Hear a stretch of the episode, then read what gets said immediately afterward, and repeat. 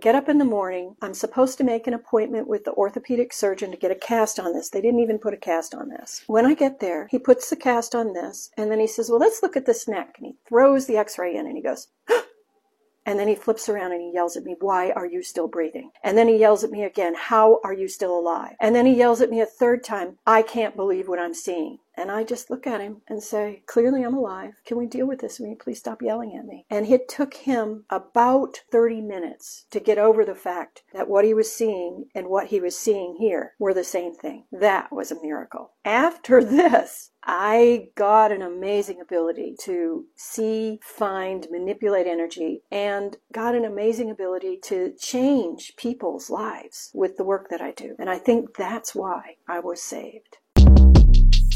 Shortcast Club